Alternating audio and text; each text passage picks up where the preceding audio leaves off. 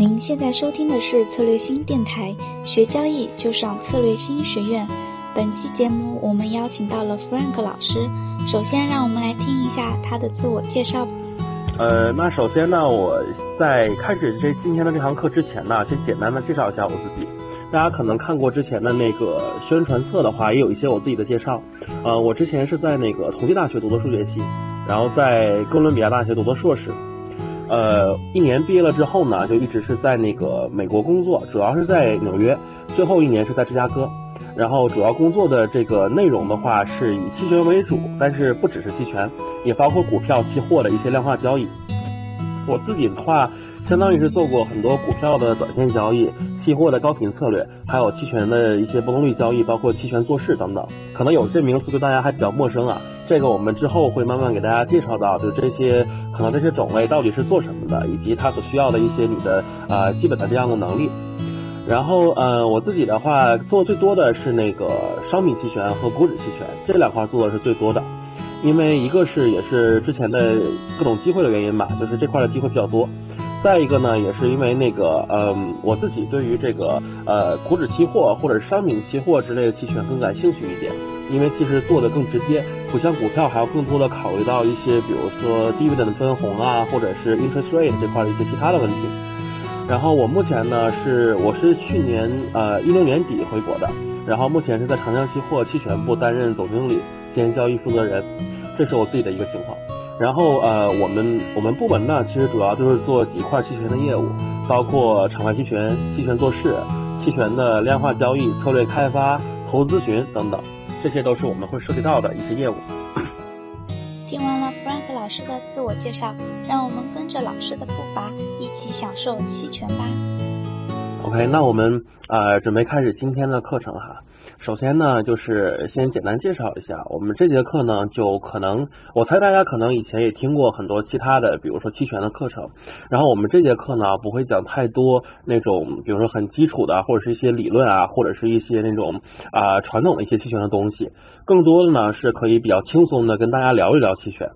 主要聊的内容呢，包括呃我自己的一些做期权的一些经验，然后期权在各个，比如说不同市场的一些应用。简单的一些各类的期权策略，这些策略的分类，它们大概的这个含义和对所需要的你的这个能力的要求是什么？包括呢，本节课是那个相当于是我们之后的一个课程的一个先导课。我们之后在十二月中旬会有一个系列的期权的培训，然后这节课的最后会给大家详细的介绍一下我们这个系列培训的这个内容。然后那下下面呢，我们就开始这堂课啊。呃，首先开始呢，可能还是先说一下什么是期权。呃，我估计可能有的同学有一定的了解，有的同学可能也许是第一次接触期权。那么什么是期权呢？其实我做一个特别特别简单的对比。呃，首先先嗯，我们先说现货。呃，大家可能听到就是 spot 现货，比如说我们平时买的股票就是现货。我们比如说如果真的是去买玉米啊，买个什么大豆啊，这些都是现货。然后如果我们买股指期货，买大豆期货，买玉米期货，那这个就是我们说的期货。然后，如果是附着在这个现货或者期货上的期权，就是我们说的期权。那这三个之间的对比关系呢，非常简单来说，就是比如说，如果有一对情侣，男生对女生说“你嫁给我吧”，那这个就是现货。然后，如果男生对女生说“三年之后你嫁给我”，这个就是期货。期权呢，则是说呃三年之内你可以随时嫁给我，然后过了这三年我就不等你了。那这就是期权。所以简单来说，期权呢，它是一种选择权，它就是在未来的某段时间之内，你可以以特定的价格买入或卖出一定数量的某种特定商品的权利，而并非义务。这个权利这个词很重要，因为叫 option 嘛，跟那个权利或者说选择是一个意思，就是你可以行使你这个权利，行使你这个选择，你可以不行使。那你什么时候行使呢？对你有利的时候你行使，你行使这个权利，你可以获得更多的现金的赔付，或者是以更低的价格买到某个商品，那你就去行使这个权利。如果你没有这样的机会的话呢，那你就放弃这个权利。所以这就是期权。然后你从另外一个角度理解期权呢，你也可以把期权当成一种保险。这个更多的是对于套保的人来说的。比如说你手里有很多现货，或者你手里有很多期货。你想要保障你的这个仓位这个风险，那你就可以买一些反向的期权，然后通过期权来 hedge 来对冲。那这个期权在这个时候对于你来说就是一种保险。如果真的你手里这个货发生暴跌了，哎，那你就行使你这份权利，行使你这个保险。如果没有的话呢，你就不行使。那所以这个就是我们说的期权的含义。然后提到期权呢，就必然要提到期权定价。这个在我们之后的课程里会给大家有更详细的介绍。为什么还是要提到期权定价呢？其实从实战的角度来说，从交易的角度来说，呃。不太需要你知道很多期权的定价模型，具体的这个偏微分怎么推导的，具体涉及到什么样的随机过程，然后不同什么样的期权怎么来定价，其实不是很需要。但是我觉得作为一个最基本的理论的基础，你至少要知道期权定价的一个基本的一个概念或者一个基本的含义。那么我们在这堂课里，我们就只是先通过一个简单的案例让你理解到底什么是期权定价，其实就跟保险定价有点像。我们这里举的一个例子呢，是那个举的是一个股票，假设它的价格是一百块，然后还有一个月到期，到期时的价格呢，我们假设简单点，就是只有八十九十、一百、一百一和一百二五种可能性，并且假设五种可能性出现的概率都是刚好百分之二十，也就是均匀分布。那假如现在我买一股一百块一这个一百的这个股票，那么一个月后的收益会是多少？那么这个时候我们就可以算一下你的期望收益。期望收益非常简单，肯定是零。为什么？八十乘以百分之二十，加上九十乘以百分之二，就相当于是负呃负二十块乘以百分之二十。因为如果八十的话，相当于你赔了二十嘛，那就是负二十块乘以百分之二十，加上负十块乘以百分之二十，加上零乘以百分之二十，加上十乘以百分之二十，加上二十乘以百分之二十就是零。也就是你持有这个股票，肯定是未来的收益预期是零的，有可能你会挣钱，也有可能会赔钱。那如果我买一个。挂钩一个这个一份 X 这个标的，行权价是一百的看涨期权，那么一个月后它的期望收益是多少呢？看涨期权嘛，行权价是一百，意味着就是超过一百的时候，我会得到相应的赔付。那八十九十和一百都没有意义，因为如果是这几种结果的话，你最后的钱是零。那么只有一百一和一百二有意义。所以那如果这样一个期权的价值，其实就是求一个期望，就是你未来这几种可能性乘以对应的概率，得到你这个期权的价值。那么就是十块钱乘以百分之二十，加上二十块钱乘以百分之二十，就是六块钱。所以呃，这样一份期权，它的价值就是六块钱。通过这个简单的案例呢，其实我只想让大家知道，期权定价的本质其实就是呃定你这个期权的一个期望。也就是说，未来有 n 种可能性，每种可能性你估算出了一个大概的概率，那么这种可能性乘以相应的概率，得到这个价值，这个期望。对应的就应该是你的期权价值，这个也就是期权定价。然后平时咱们场内做的这些交易，其实都比较简单，因为它只涉及到一般只涉及到欧式和美式期权。有的同学了解期权的，肯定知道欧式和美式的定义。欧式期权的话，就是你在到期的时候那一天你才可以行权，这个叫欧式期权。美式期权呢，是你在任意一天你都可以行权。然后这两种期权统称 vanilla option，就是香草期权。那么，因为交易所交易的主要都是这两种期权，那么它的定价其实有相应的模型，非常简单。而如果是我们做一些其他的一些场外的业务，可能我们会涉及到一些其他的奇异期权的形式，那么定价就会更复杂的很多。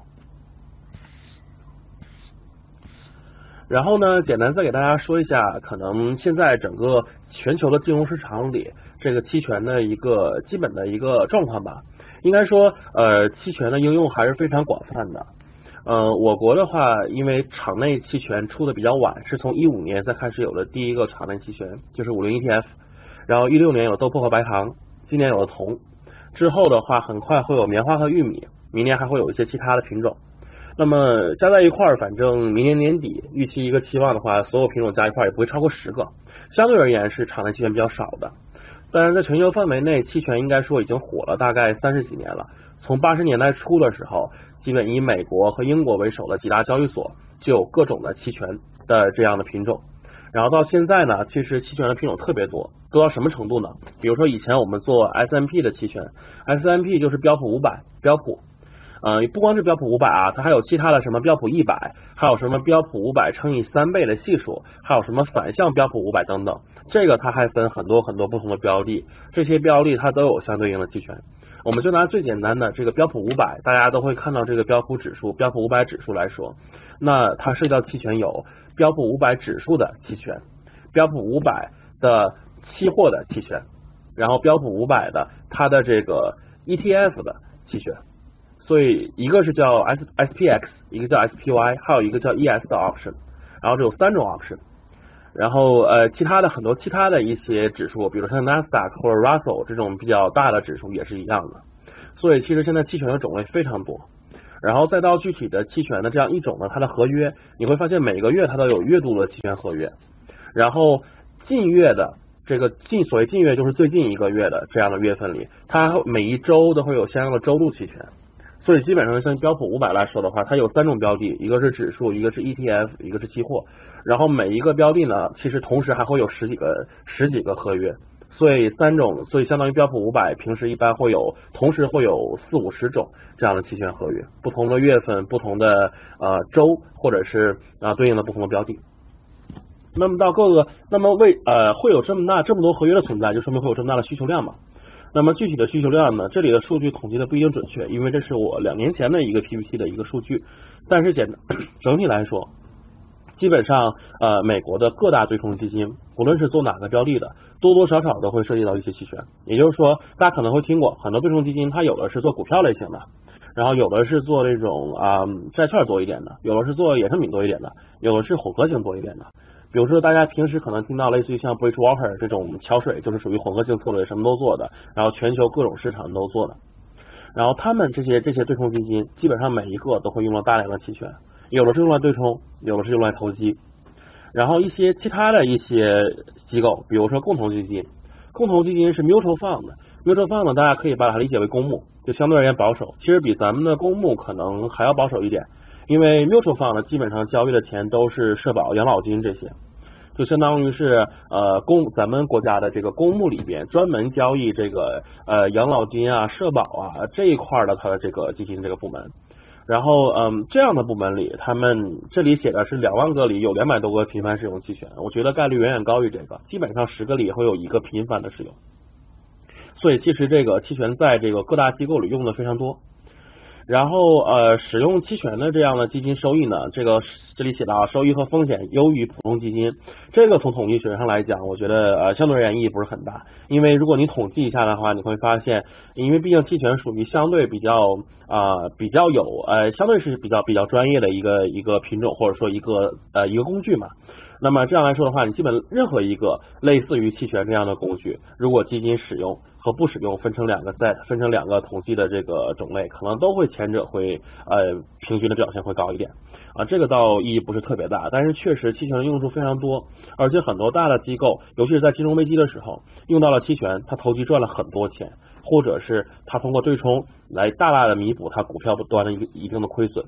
有的时候大家可能不是特别理解，就是为什么有的时候需要拿期权和期货对冲。其实它不光是你就是一个对冲的问题，就是嗯，很大程度上是因为呃，比如说你这个策略是一个类似于纯多头的策略，但是你有的时候在至少在某些时候，你要拿一些期权或者是期货来对冲，尤其是拿期权会做的比较多一点，因为主要是防止这种呃在那种大的事件前后发生黑天鹅的风险。因为一旦真的发生股票暴跌，你是来不及出掉的。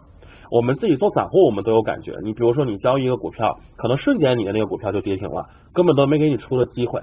那如果你是一个大的机构，你其实更出不掉。虽然说，比如说像美国市场，它没有这个呃咱们这种这么严格的涨停涨停停板的制度，但是等你开始准备出的时候，已经跌了百分之十了。然后等你陆续出掉的时候，又跌了百分之十，那这个非常伤，对吧？所以说，很多机构，哪怕是所谓的纯多头的一些机构，它至少会一定比例的配一些期权来对冲，或者是在特特定的时候，比如说每个大的事件前后，他拿期权来做一个对冲，防止比如说诸如类似于像啊美国大选呐、英国脱欧啊，对吧？类似于这种大的事件的发生，导致这个 market 大幅的这个波动，而影响他们这个整体净值的表现。这个是那个整体的这个机构的一个应用期权的情况。好啦，今天的期权之路就到这里了。如果你想加入华尔街专家 Frank 老师的期权量化队，可报名我们十二月十二日同步线上线下推出的华尔街期权量化课程。您可添加策略星小姐姐微信 Algo Beauty，A L G O B E A U T Y，获取更多详情，还可找小姐姐领取优惠券哦。我们在华尔街期权量化队等着您，我们。